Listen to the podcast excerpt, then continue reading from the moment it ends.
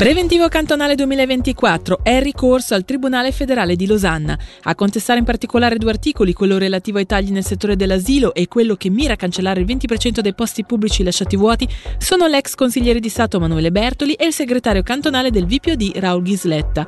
Oltre a rifiutare i contenuti degli articoli, gli autori del ricorso vedono una negazione di un diritto costituzionale per i cittadini che, di fatto, sui temi in questione non si possono esprimere. Sentiamo Raul Ghisletta. Sono due articoli contenuti contenuti nella legge che approva il preventivo 2024 del Canton Ticino che non c'entrano direttamente col preventivo. Uno mira a ridurre le spese nell'ambito del settore dell'asilo e l'altro mira a ridurre il personale eh, nell'ambito dell'amministrazione cantonale ma soprattutto nell'ambito della scuola. Ma mancando la clausola referendaria nella legge che approva il preventivo del cantone ogni anno, perché perché non è possibile, non, non è previsto dalla Costituzione. Ne deriva quindi che non ci si può esprimere su questi due articoli, quindi sull'articolo 2 e sull'articolo 3.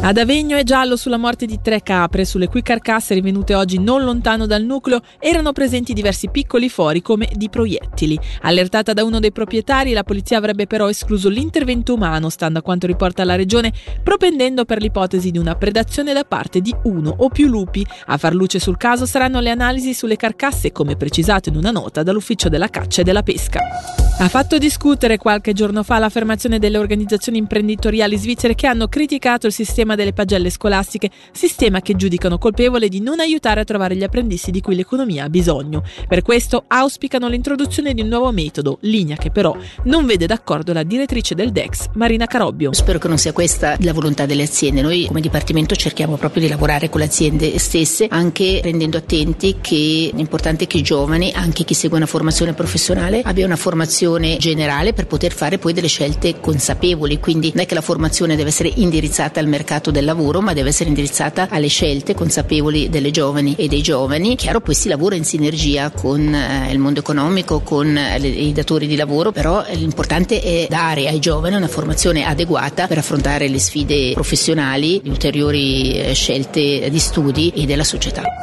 Torniamo in Valle Maggia dove è quasi tutto pronto per il ritorno, dopo oltre dieci anni di assenza dal Ticino, dei campionati svizzeri di cross campestre che si svolgeranno il 2 marzo a Moghegno. Il progetto, nato 18 mesi fa, è stato sviluppato da un gruppo interno alla società atletica della Virtus Locarno e i preparativi sono ora nella fase conclusiva. Al microfono di Flavio Pasinelli, il coordinatore Amedeo Rondelli ci spiega l'importanza di questo evento. Perché è bello vedere i migliori della Svizzera che si contendono il titolo di campione svizzero nelle categorie assolute, maschile e femminile, nelle categorie di cross corto ed è bello vedere l'impegno anche dai ragazzini ai master eh, che corrono su questo percorso di un chilometro e mezzo che abbiamo appunto tracciato nelle campagne di Moghegno Origino. Si vede qualcosa che non capiterà per diverso tempo di essere rivisto ad un livello interessante attualmente e il cross fa parte di, di questa evoluzione dell'atletica svizzera nel contesto internazionale. Ecco, speriamo che avremo alcuni dei nomi del, del fondo e del mezzo fondo che d'inverno come allenamento si, si, si cimentano in questi cross. È un circuito aperto, è, è veloce, girano alla media di, di 2,40-2,50 minuti al chilometro.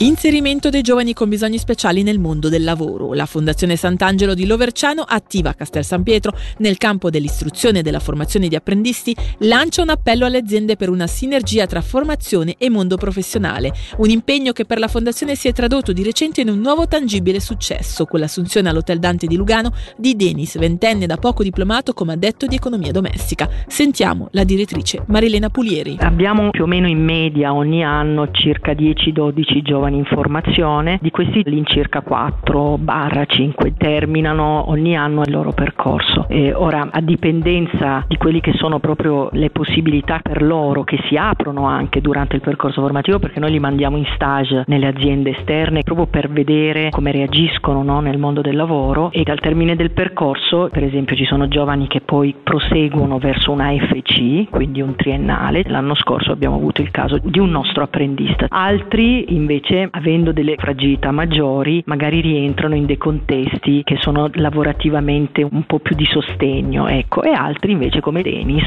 cerchiamo noi di aiutarli ad inserirsi nel mercato del lavoro, per cui siamo riusciti più o meno in media ogni anno ad aiutare su 4-5 giovani che finiscono più o meno due o tre ad inserirsi. Dopo non sempre le cose vanno come noi ci aspettiamo, però ecco nel caso di Denis tutto ha funzionato molto bene, un'azienda ha colto questa sfida e si è aperta questa bella possibilità per questo ragazzo e devo dire che lui stesso adesso ha degli occhi differenti perché lo abbiamo rivisto e ha raggiunto veramente l'obiettivo di felicità e quello che era lo scopo no, della sua formazione.